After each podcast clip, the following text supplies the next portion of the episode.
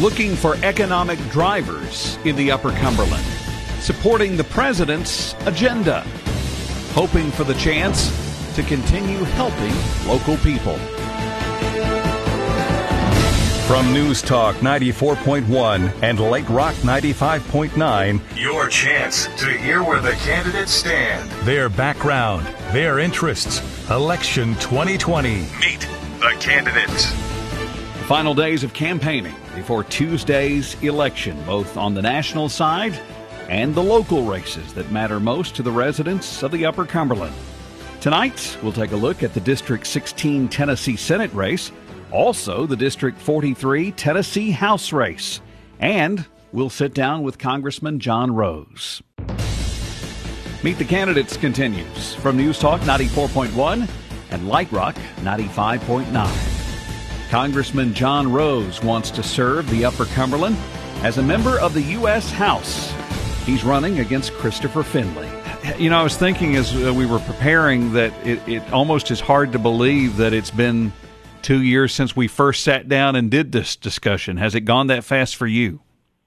It it really has. Uh, the last uh, two years have just been a whirlwind, so it's really hard to believe. But it's been uh, very interesting and very fulfilling, and hopefully, uh, uh, I feel like we've done a good job for the people of the sixth district of Tennessee. What would you say are some of the biggest learnings that you have had over those two years? Well, uh, regretfully, one of the things probably that's been a real eye-opening experience for me is the degree to which the majority controls uh, what happens in the House of Representatives. Uh, I probably had never really uh, had a reason to ponder that, but uh, Nancy Pelosi, as uh, as Speaker of the House and leader of the majority uh, uh, Democrats in the House, uh, she controls the agenda. She controls what we discuss, what we vote on uh, whether or not we can amend the bills that come to the floor, and and and really every other every other aspect of how the House operates. And so uh, that has been a that has been a, quite a stark learning experience for me. Is the experience is it is it hard um, to deal with because of that kind of sense of gridlock? Well, it is, and I, you know, it is frustrating uh, uh, serving in the House because of the pace of things, and uh, part of that is because of the current, uh, uh, you know, gridlock that we see. But part of that is because the uh, founding fathers wanted the process to be difficult, uh, and so I take solace in that. You know, there's a reason why we have the old adage, uh, "It will take an act of Congress." Uh, we say that when something is really difficult to to accomplish, and there's a reason uh, why that adage arose. And and the founding fathers wanted the Congress, uh, they wanted our federal legislative branch of government to move in a very uh, deliberate way, and they achieved what they sought to achieve in that. How much of your job as uh, uh, serving this region is about uh, working on issues and problems that people have?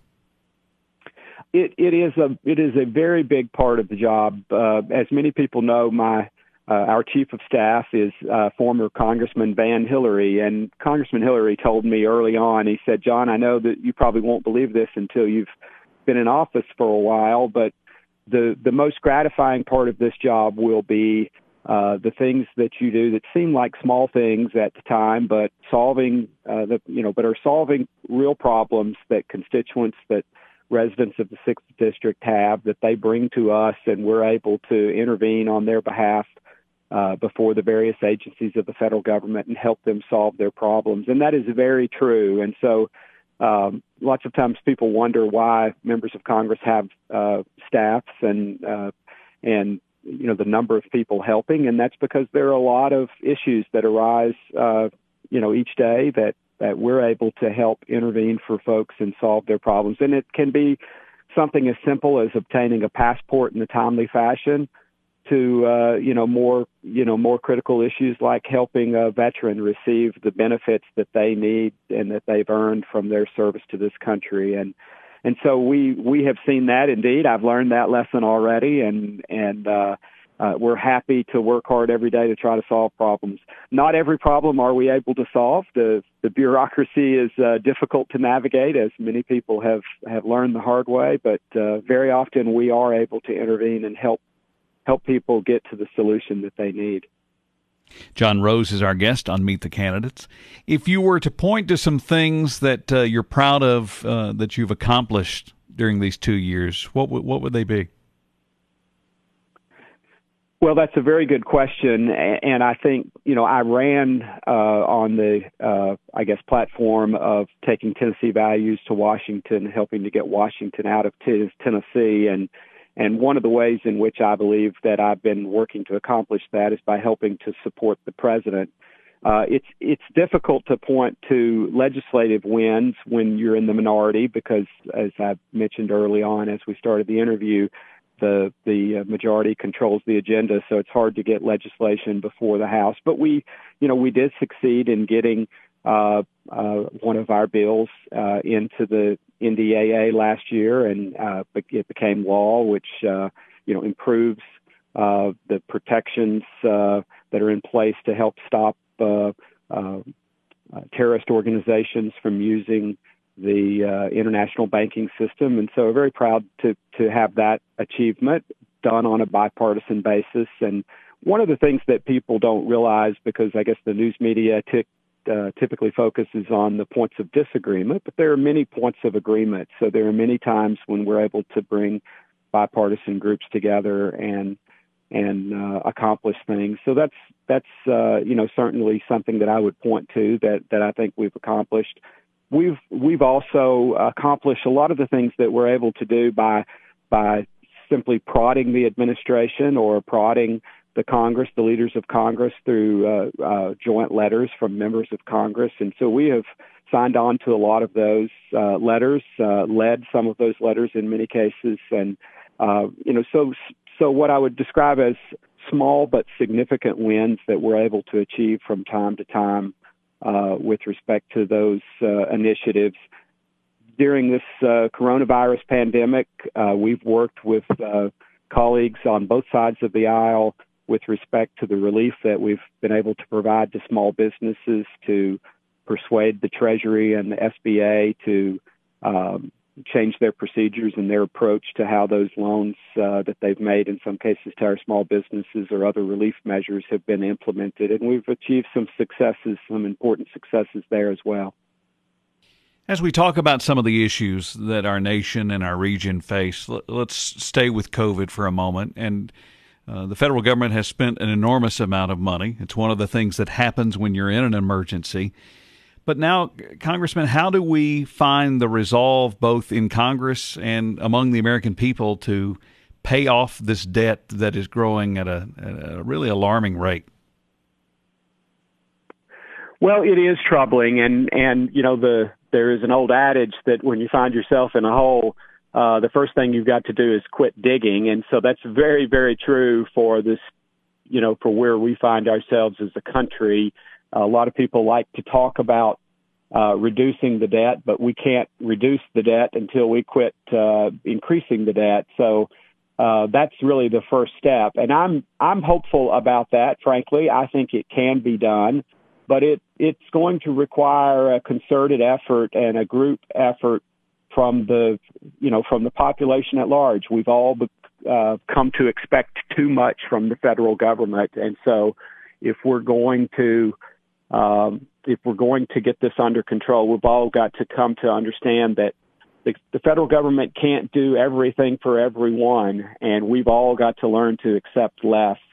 Uh, and it's a very important first step. You know, when I speak to groups across the district, and I spoke to to uh, two or three yesterday, and I and I get this question often, and that's that's the way I always began uh, talking about it. Uh, and and then we've got to change our mindset, the mindset of the bureaucracy in Washington, and frankly, uh, you know that includes also getting uh, constituents and groups to understand and members of Congress to understand that we can't just uh, put programs on autopilot uh, and expect that to work out well. So we have way too much of the federal budget that the Congress doesn't visit on an annual basis to consider uh, you know, now it's approaching two thirds of the budget that essentially is considered, um, uh, you know, we don't we don't actually address on an annual basis the you know so-called entitlement programs, and frankly, we have to start looking at them on a regular basis and we have to start treating the money like our state legislature, te- uh, you know, treats the money of Tennessee taxpayers. There's a reason why Tennessee has the lowest debt uh, in the country. There's a reason why we have the lowest taxes in the country, and it's because our legislature, uh, you know, spends our money like it was their money, and we've got to adopt that mindset in Washington.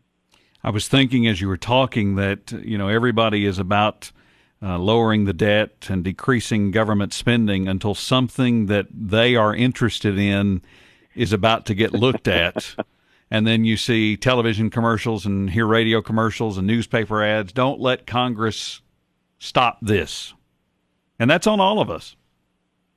It really is. We we all have our uh, you know sacred cows, so to speak, it, that we want to protect when it comes to the federal budget, and we've all got to expect less from the federal government. And frankly, if we don't make that decision proactively in the next few years, it will be forced upon us at some point in a in a way that is not uh, you know not pretty for the country and not uh, not good for uh, you know our children and their children's children. So we we need to get control over this we we did it in the in the 1990s, the late 1990s, uh, and and frankly, it was not as difficult as some might have imagined. We've just got to we've just got to uh, put in place some uh, you know some understanding that we're going to control the rate of increase of the federal budget, and that's all that they did in the 1990s, and then and then that coupled with a surging economy brought us into surpluses in fairly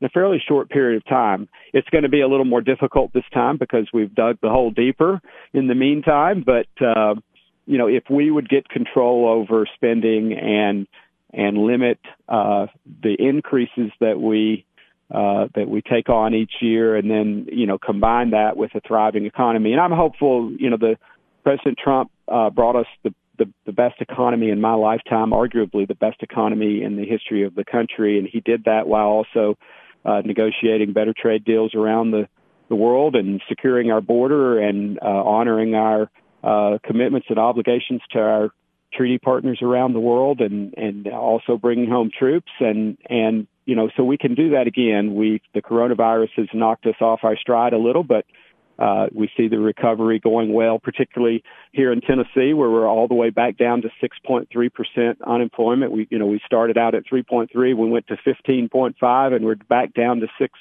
6.3. So truly the, the V-shaped type recovery that the president has, uh, you know, has indicated he wants to achieve. And I think we're well on our, our way to doing that here in Tennessee. And, and the country is doing well too. We've just got to get our businesses back open, our schools back open while also taking the necessary precautions to keep people safe. Let's talk infrastructure, and one only has to drive to Nashville to understand the challenges that growth has as it relates to infrastructure. Do you feel like the, the federal government is doing what it needs to do in terms of roads and bridges and highways uh, to, to make sure that uh, those things are taken care of? I don't believe we are at all. You know, as I travel, as you describe, on the interstate highway system, and of course we have some projects going on between here and Nashville now, but you know, most of our interstate highway system, not all, but most of it, uh, is as, almost as old as I am. I'm 55. And, you know, as a youngster growing up, of course, the interstate highway system was being completed, uh, uh, not not all complete, but was largely complete at that time. And much of it has not been enlarged or expanded, uh, you know, in those 55 years. And, and if you think back to that time frame, the, the mid late 1960s, if we had gone back 55 years from 1965, so you do the math there and think about what year that would have been. and uh, if we had gone back and if the road system in this country had not changed in that prior 55 year period, imagine what it would have looked like.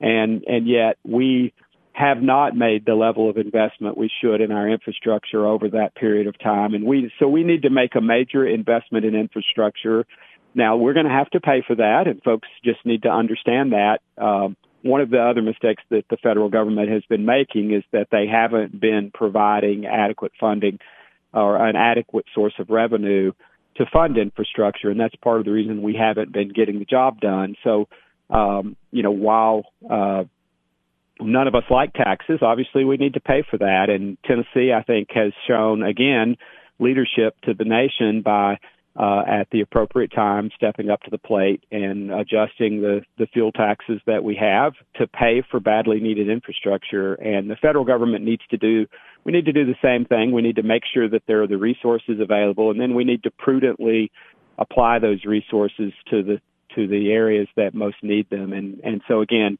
thinking about our interstate highway system, I think we've all found ourselves stuck in traffic at some point on the on the interstate highways, and certainly here in the Upper Cumberland, uh, you know, we need good roads to reach to you know every county of the sixth district. Uh, there are 19 counties in the sixth district, and a number of them do not have adequate uh, major transportation routes in and out of those counties, and so that's a priority of mine to see that happen, and uh, have made that clear in Washington, and we'll work hard to try to achieve that. John Rose, another form of infrastructure that again has hit us hard as it relates to COVID is broadband access. And sometimes I think we all get complacent in thinking, well, everybody has internet. And we have seen it through the school systems in the Upper Cumberland that that is not the case, that not everybody has that access. What role does the federal government play as a partner with state governments, local governments, and then also the private sector to try to encourage that? Well, you're exactly right, and it is uh, another very important uh, form of infrastructure for our country, and and that has been brought uh, clearly into focus by coronavirus and the the number of uh, uh, students who are you know asked to go home and try to learn from home, and if they don't have an adequate broadband connection, then that makes that very difficult. But but also our business and industry and uh, workers who've been asked to work from home, they need that as well. And so what we've seen is that if if uh, rural Tennessee and Tennessee at large and the country uh, as a whole is going to be successful economically going forward, we've got to make sure that we have in place uh, a plan and programs to make sure that we have broadband, uh, you know, cutting edge broadband infrastructure in place across the country. And we need to, that's not just a one and done exercise. We need to make sure that we have in place the, the, uh, you know, the the programs to make sure that we stay at the cutting edge and it's good for the country, it's good for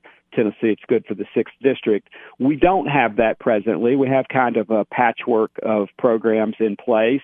Tennessee again has in some ways led the nation in in uh, addressing this issue. So in some regards, we're better off than other parts of the country. But we do have, unfortunately, pockets uh, all across the state that still don't have the broadband access that they need.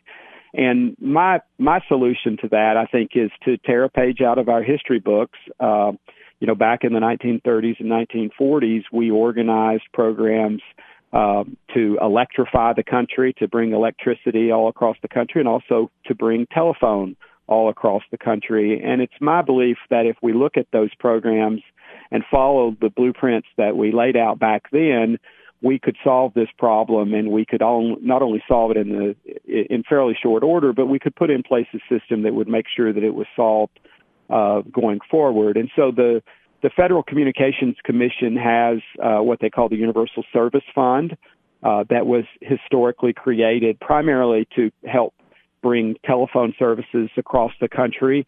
Unfortunately, we've we added some uh, we added some programs to their mandate uh, to what they do that have distracted them from their I guess core mission, and they've been a little bit slow as well I think to adapt and evolve. And so uh, you know I have been advocating in Washington and uh, you know, working with colleagues to try to get legislation in place and to encourage the administration and the FCC to put in place programs that will, um, you know, that will follow that pattern from the past so that we make sure that we have, uh, you know, a broad based program in place to bring broadband to everyone.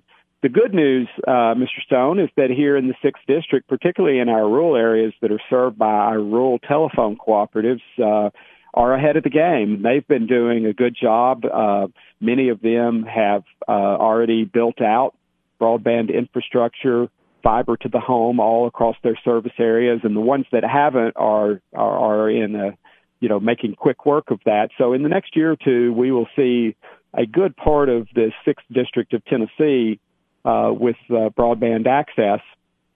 Unfortunately, some of the areas like Cookeville and, and Crossville that are served by the incumbent telephone companies are some of the areas that uh, unfortunately will be some of the last to get that service. And that's very unfortunate. And it points to the gaps that we see in the patchwork of programs that I described. John Rose, what role does Congress play in law enforcement reform as uh, has been seen across our nation this year? Well, I think we do have a role to play, although, you know, one of the great strengths of this country has been our system of federalism, where we allow states, uh, uh, you know, to pursue their own course on many issues, and one of those is in the area of criminal justice. So, uh, aside from the thing, the crimes that we federalize, um, uh, you know, the criminal justice and civil justice system are state systems.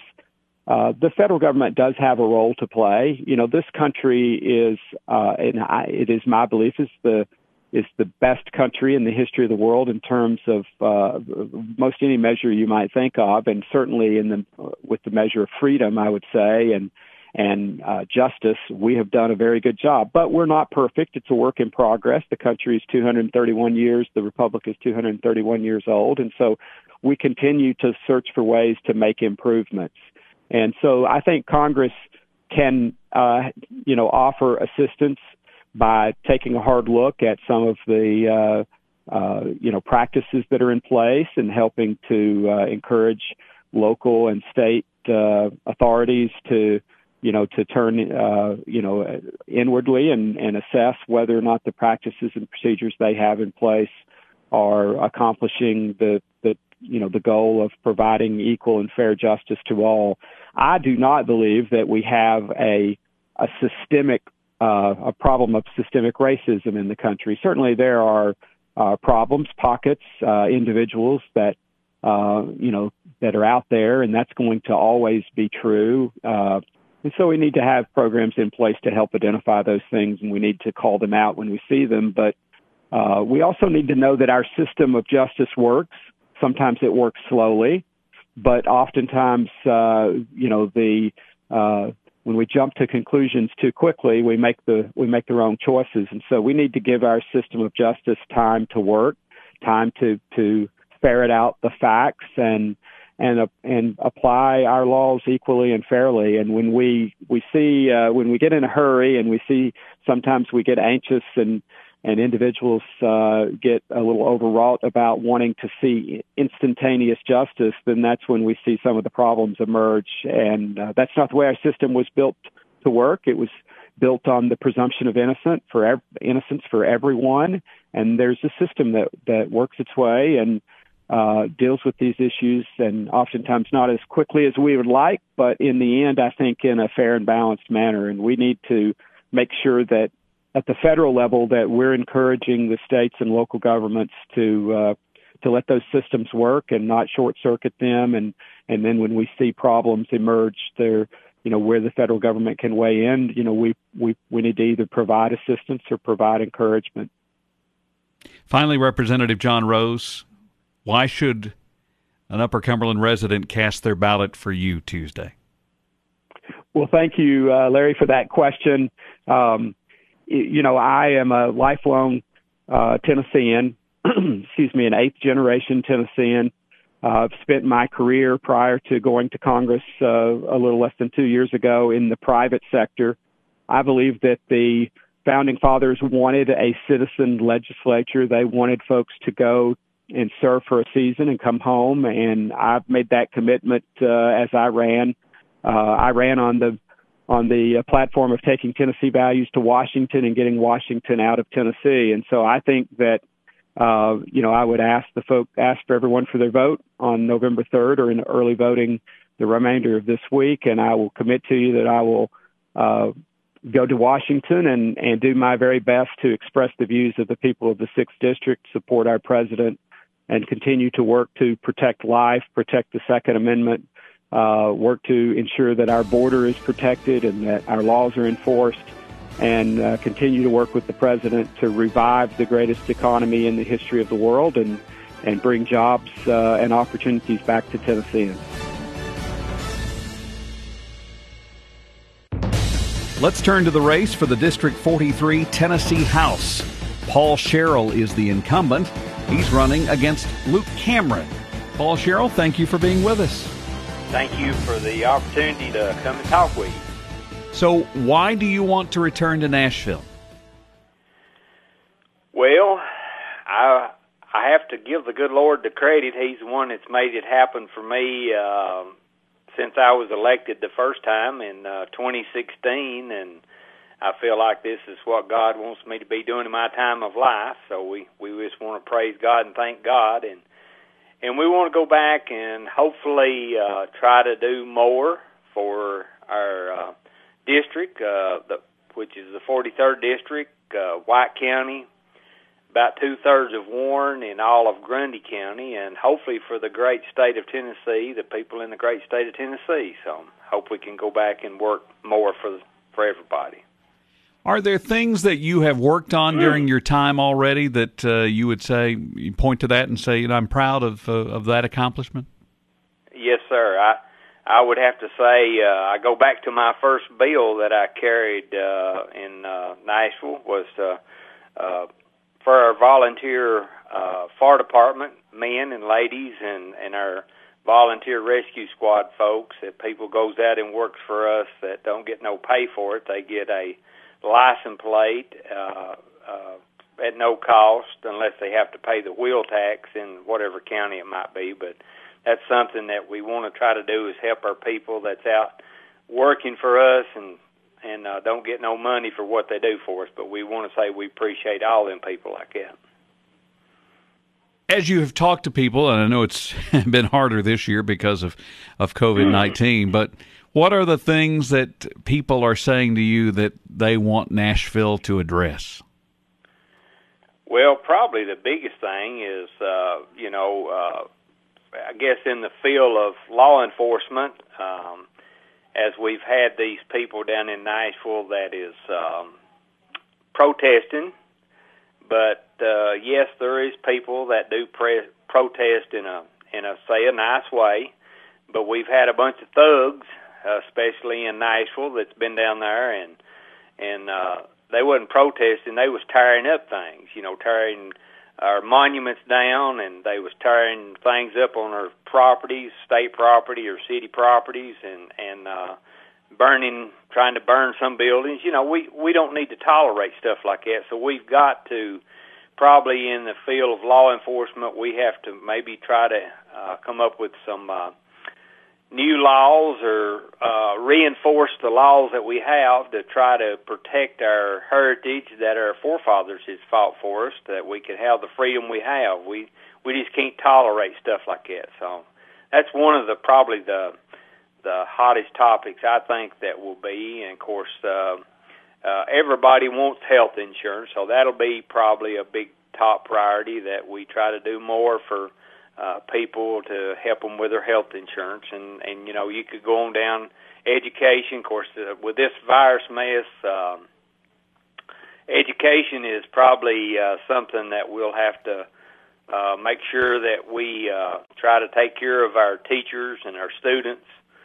Uh, because of schooling has been so different this year and trying to educate our children and we got to make sure we try to take care of uh, teachers and our students and staff. So.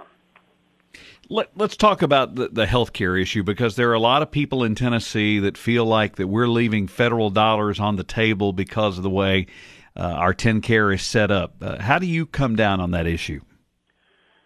Well, to my understanding of this is uh, the the federal will tell you that we'll do this but you got to match it up to a period of time. Uh, they will do that for just a short period of time, and then they'll turn it over to you, uh, to the state, and then you got to foot all the bill. So you can get caught up in something there. You know, if if you tell me, uh, uh, Larry, you tell me I'm to give you uh, a dollar, and it's to cost you two dollars. So you give you do a dollar, and I do a dollar, and you're to do that for a year, and then the end of the year you got to pick up both dollars. So you got to figure, you know, sometimes these sweet deals ain't as sweet as uh, they like to say it is. You have also spent time uh, working in committees on mental health and, and also substance abuse. As you uh, as you look at kind of the reaction to COVID nineteen, for example, has that uh, exposed the need for even more resources to be put into mental health? I'm sure it is. Uh, I haven't talked to no one just lately, but uh, uh, with this virus, it is uh, it's affected everything. Uh, like a man said, I don't know of anything it hasn't touched. It's uh, uh, people is probably you know they're maybe home uh, more, and they may be they could be stressed out more because they're not getting to work, and uh, maybe they've been trying to get their unemployment and they ain't getting their unemployment like they should, and you know stuff like that. Just it, it just snowballs and people become um, just mentally strained, and then next thing you know, they're sick and they're needing some kind of help from somewhere. So yes, it's it's affected everything, uh, and and I'm sure we'll have to try to address this as as time goes along. Paul Sherrell is our guest. Let's turn to education. Are we in a place right now where the state's role in education, in your mind, is is kind of the right amount, or is the state too involved? You know, in the state of Tennessee, uh, compared to what I'm hearing of other states, uh, education is good in the state of Tennessee. Do we have room for improvement? Yes.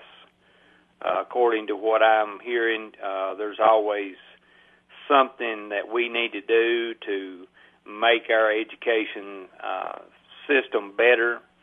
Uh, I don't serve on education, so uh, I don't hear that much in Nashville as much as I do some of the other committees that I serve on. But uh, uh, education is very critical for our students, uh, for our society. Uh, we need people to have good education so they can get good jobs. So uh, I, I'm sure there'll be a lot of work to be done in education and uh, this coming season. What role, Paul, does the state government play in economic development? Obviously, White County just had a, a huge mm. opening last week that uh, is going to affect the county for a long period of time. Does the state play a significant role, or is that more a local issue? The state, uh, course, in our legislative uh, time we're down there, we uh, we work to put money into uh, different departments of the state to try to reach out to wherever it may be across the globe to try to get uh, good businesses to come to uh, Tennessee, like just like Herman come from more or less they come from the the home office is in Germany, the owners is in Germany, so you know, you reach out to. We have people that goes across the globe trying to reach out. So as we put money into it, we send people out.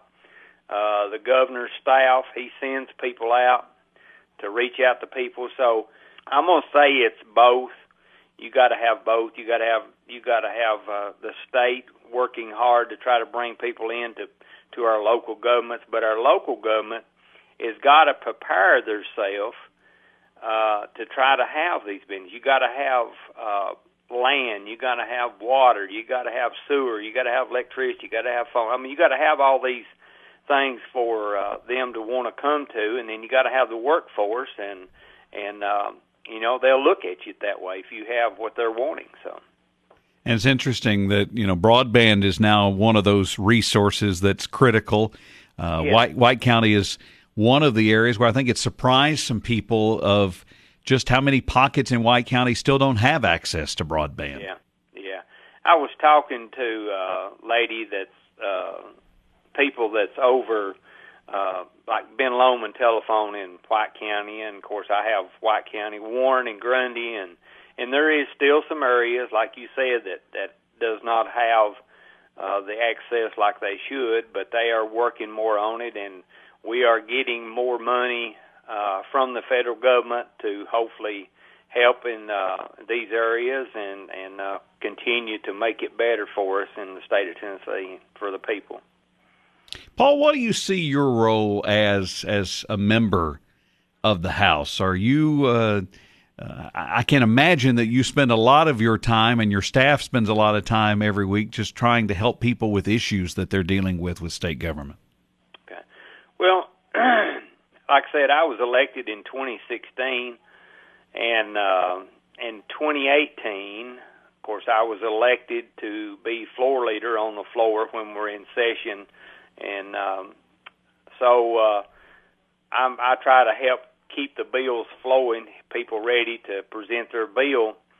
But uh, we do a lot of, especially this year, a lot of trying to help people with their unemployment. Uh, a lot of people has called my home, uh, which is fine. You know, we've tried to help people that's been uh, laid off, and this year's been uh, a major amount of people that's laid off. So they call here some way or another. They they call here. We try to give our number out to people, and as they call home, and then we forward them on to Nashville to my office uh, in Nashville that I'm allowed to hold, and my assistant secretary she gets her name and information, and then she sends it over to the Department of Labor, and the Department of Labor will uh, send this uh, information back to the people and tell them what they need to do to you know about their unemployment. So it, it's been a it's a big big thing, and then other things, you know, just whatever you know we can help them. A lot of people uh, calls that they may have a federal issue, you know, and we try to direct them to whoever, like John Rose is a United States representative in White County and other counties, and then in in Warren County and and uh, Grundy County course, we try to forward them on or, you know, help them through Dr. Scott DesJarlais, which is the United States representative in them two counties that I represent. So we just try to help in whatever way we need to help people to get the help they need for whatever need it might be. I asked the question because I think people think, you know, you spend all your time on the floor and, and putting bills through, but you really are in the service business, are you not? Yeah, yeah. We and that's and that's part of the position, you know. I you know, people when I first run, you know, is uh, on my little cards I'd give out to people. I give out my home number. That's the only number I had to give out, really, uh, to people to try to let them know that uh, if I am elected, you know, here's my home number. You can call me. You know, it's fine. My number's in the book. You can call me. It ain't no problem. And uh, once I got elected, of course, I put on my cards. I put my my home number's still on there, and then my Nashville number is still on there to try to, you know, one way or another, you know, they can get a hold of us, and and uh, tr- we're trying to be available to the people to let them know that we want to help the people the best we can, and and uh, a lot of people has told me that. uh uh, since I've been elected, that uh, I've tried to call them back, and no, I have not reached out to everybody. It just, you know, there's just people you'll miss, but when they call, I try to call them back and uh, let them know that if you know what what can we do to help you, and they can't believe that a lot of people is. Well, I can't believe you called me back because they didn't have that before. You know, they didn't have somebody to call them back. So we're trying to do that to help the people to accommodate them the best we can. Finally, Paul Sherrell, if uh, someone is headed to the polls Tuesday and there's your name, why should they cast your ballot? The cast their ballot for you? Well, I feel like that. Uh, well, I have competition uh, this time, and nobody can don't even know who the competition is, which that's great. Uh, not na- not making his name available, or not making his uh, number available, or nothing like that. So you know, there's nothing there for people. But uh, of course, I run on the Republican ticket. I'm uh, uh, feel very strongly. I'm a full fledged born uh, Republican, and and uh, there's no doubt in my mind that the Republican Party stands a whole lot better for what the Democrat Party does stand for today, and and we want to make sure that people know that uh, we are a person that stands for our Second Amendment, our freedom that our forefathers just fought for, our Constitution, uh, and we're just out to try to help people. And and you know, and people people will say, well, how do you feel about the Bible? Well, the Bible is God's word, and you know, it's just like. Uh, marriage is between a man and a woman according to the Bible. That period, you know, and then do they think about abortion? Well, abortion is is wrong, uh, and wherever they want to say about it, but life starts at conception. Life don't start when the baby's born; it starts when it in conception. I mean, you know, things like this, and hey, we got farmers out there that needs help. We want to help them. We want to help our people in the medical field and in different departments that we want to help our schools and and you know just all the fields. But you know, here's what I want to say to people and I try to say this every time at my ending of whatever it may be, that my home number is nine three one nine three five eight four eight eight, and my office in Nashville is six one five seven four one nineteen sixty three. Uh, Miss Sherry is my assistant secretary, and uh, I always try to ask for people's prayers, support, and vote. Paul Sherrell, candidate on Tuesday as we head to the polls. Always good to catch up with you, Paul. Thanks for the time. Thank you, Larry. Luke Cameron is the challenger in the District 43 race. He was not available to be a part of Meet the Candidates.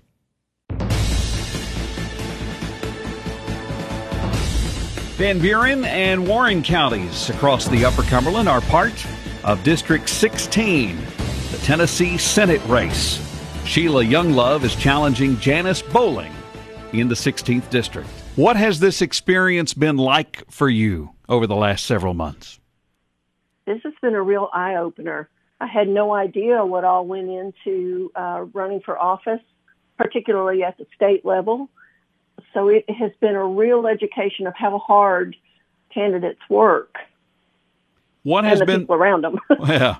What has been the most surprising part of it to you? I think the most surprising part is and I, I guess it shouldn't be surprising, is um, how many good people come out of the woodwork and you know are glad to talk to you. I, I didn't think you know that people would be so receptive, but they've been you know delightfully receptive. When you were a student at Warren County High School, was running for office something that you thought about? I sure didn't. it was never in my playbook. You know, I just no. Tell us about uh, your upbringing and uh, your career and what's brought you to this point. Okay. Well, um, I was born in Flint, Michigan, the youngest of eight children. My parents were originally from Tennessee, and they went up north, you know, after World War II, and all the car factories were really cranking up. And uh, was born up there, and sadly, they both died by the time I was eight. And I moved back down south. Uh, they split all the youngest children up, you know, nobody could take all of us on. There were four of us that were underage. So we were split up between our mother's sisters and uh, raised in their families. And I landed in McMinnville, and my aunt had three boys, and they became wonderful brothers to me. I just really could not have asked for better. And I grew up there, graduated from Warren County High School. I knew I wanted to be an attorney. Um, just because of, you know, all the legal matters that happened, you know, in my childhood. But, um, my aunt, I think was very, uh, overly protective and wouldn't allow me to go to college at that time. I was young, you know, I was a young senior. I was 17 when I graduated. And I think she was just afraid to let me outside of her sight, you know, afraid something bad would happen to me. So I went to college later and graduated from MTSU, and then went on to Nashville School of Law. Because my uh, passion for the law has never stopped, I became a paralegal for 35 years. Enjoyed that tremendously, but knew I wanted to be an attorney as well. Got that wish granted, and I've been practicing now for three years, and I really enjoy it. I do primarily family law. That was what I always felt drawn to anyway. And then I started, you know, particularly after college, I, I majored in sociology um, with an emphasis in social movement and social change. I realized that, you know, I really did want to give back. Excuse me. But I didn't really know how to, how to go about that.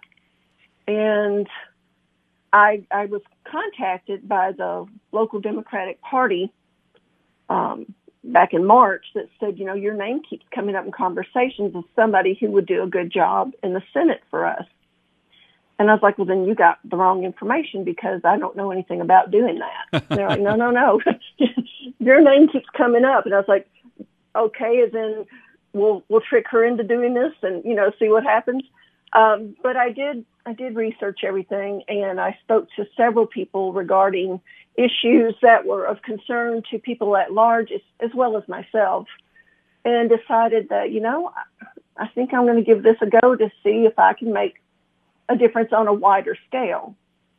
And so one thing led to another and here I am and I can honestly say that I have enjoyed this process, although, you know, it's been hard with COVID to get out and campaign as much as you'd like. But I've, I've met some wonderful people that I truly believe I'll be friends with for the rest of my life, regardless of what happens with this election.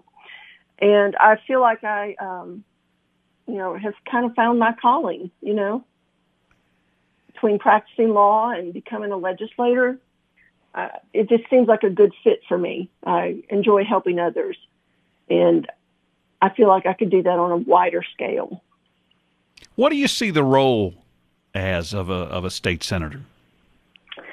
Well, I see the role as a person who listens to their district and the concerns of their district and then goes forward to try to to make laws that will benefit the district and the state so that our lives can be better in Tennessee, you know, with jobs, with health care, with education.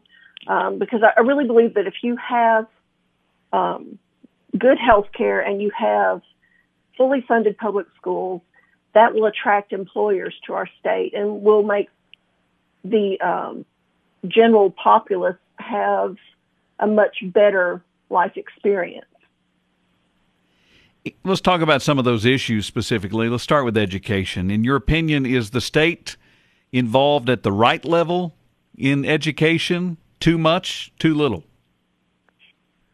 Overall, I would say the state is involved too little. They don't fund public education enough. Tennessee is currently number 46 in the nation for per student funding. And people say, well, what does that really mean? It, it means that they don't give enough to our public schools for teachers to be able to get the supplies they need in their classrooms, you know, just things like that. Um, a lot of teachers are spending money out of their own pockets to make sure their students have all the supplies that they need. And, you know, we also see these lists every year at Walmart or Target that say, okay, if you're in so-and-so's class, you need to buy these things. Teachers are spending their own money on top of that to make sure their children have um, everything they need, you know, instructional materials, uh, just, you know, everyday things, you know, tape, glue, whatever. And I think that that's a shame that we don't fund public education enough. And I think that the state, at least currently, is leaning more towards the voucher system so that our tax dollars go in vouchers that students can use at private schools. And in Tennessee, the majority of the private schools are religious based. I have nothing against private schools at all, but I don't believe that it's something that should be funded with state tax dollars. Now, if they want to give a, a uh, scholarship to a child who can't afford to pay regular tuition, then I think that's on them to, you know, make sure that child has the ability to come to their school. So I, I'm against vouchers for private schools. I think that we can put that money into our public schools, make our public schools better, pay our teachers better for sure. Uh, I couldn't do what they do, and they're they're just champs. You know, they've gone through this whole COVID crisis, and they're they're working themselves to the bone, and they're stressed out, but they're still going because they do love their kids. So I would have to say that I think that our state is not doing enough to make sure that our public schools have what they need. What role, Sheila Younglove, does the state play, and would you try to play in economic development issues in your district? I think that the state can play a um, play a huge role in that. I believe that, like I said, if they fund the schools properly, if we adopt Medicaid expansion into our state, which will be 90% funded by the federal government and government, I'm sorry, can't talk this morning, and the other 10% for Tennessee at least, the hospital association will cover. I think that we get those two things in, we're going to attract employers. And I think that the state can come into that and say, okay, uh, you know, they gave like tax benefits and to uh, Amazon to come here. I don't think that we have to give that much of a uh, break to big corporations, particularly a giant like Amazon. Um, but I think that we do have to give some tax breaks to attract them to our state. And our state, you know, we, we get people here all the time that say they were just driving through Tennessee and thought, this is gorgeous.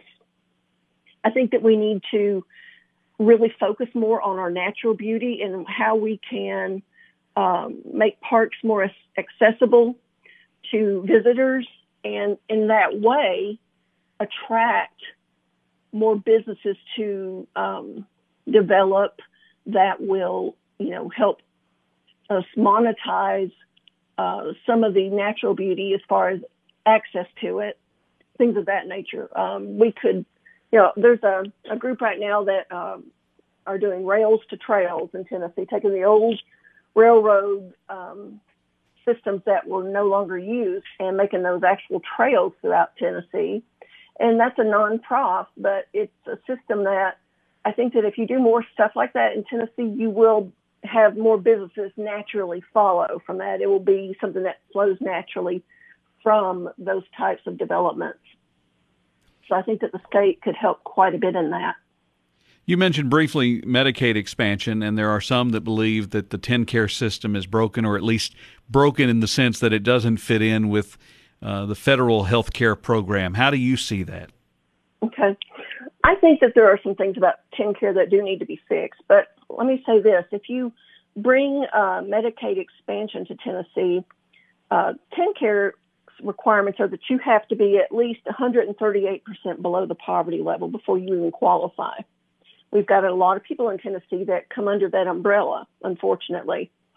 Um, but you have the other people who don't quite meet that threshold, and that's where Medicaid expansion would pick up so that people who don't qualify for TennCare but can't afford private pay will have health care coverage through Medicaid expansion, and thus they won't go to the uh, emergency room for their health care. And, you know, we got hospitals closing left, right, and center in the rural areas because they're not receiving any sort of reimbursement. But to take that back to TennCare, you can take some of the people who are on TennCare and slide them over to coverage under Medicaid expansion and you can save the state money on that, uh, or they can redirect their funds to help those who really need TennCare more efficiently. And as far as fixing TennCare, I, I don't think there's ever any one easy fix, but I do believe that adopting Medicaid expansion would help in that regard because it wouldn't be such a burden on the state. You know, particularly when you slide people over from TennCare to Medicaid expansion. Finally, Sheila, how do you evaluate decisions when you, uh, as a legislature, are going to be forced to make a decision on any type of issue? How do you evaluate it? What do you look at? I research a lot. You know, as an attorney, I have to research things all the time. And so I do a lot of research. I interview people who are in the know on a particular topic. And I like to get, you know, several people so that I can get a complete picture, you know, not just people who support one particular piece of legislation, but maybe those who are opposed to it. I like to, to find out all the views, do my research, and then, you know, come to a decision about if I think a particular piece of legislation is something we need or something that you know we can do. Uh, and then I think that you also have to talk to your constituents. You can't forget where you came from. You have to talk to them, get their you know insights, and let that help you craft legislation or propose amendments to legislation that will you know help solve some of the issues that people are concerned about. I don't think you can just do it in a vacuum. You have to you know, include your constituents in it. Sheila Younglove is one of the candidates running in the Senate, the 16th district, representing Warren and Van Buren counties, as well as other communities uh, in and around that southern part of the Upper Cumberland. Sheila, we certainly appreciate you spending some time with us today, and good luck. Thank you so much. I really appreciate it. The Republican Janice Bowling did not have time to participate in Meet the Candidates.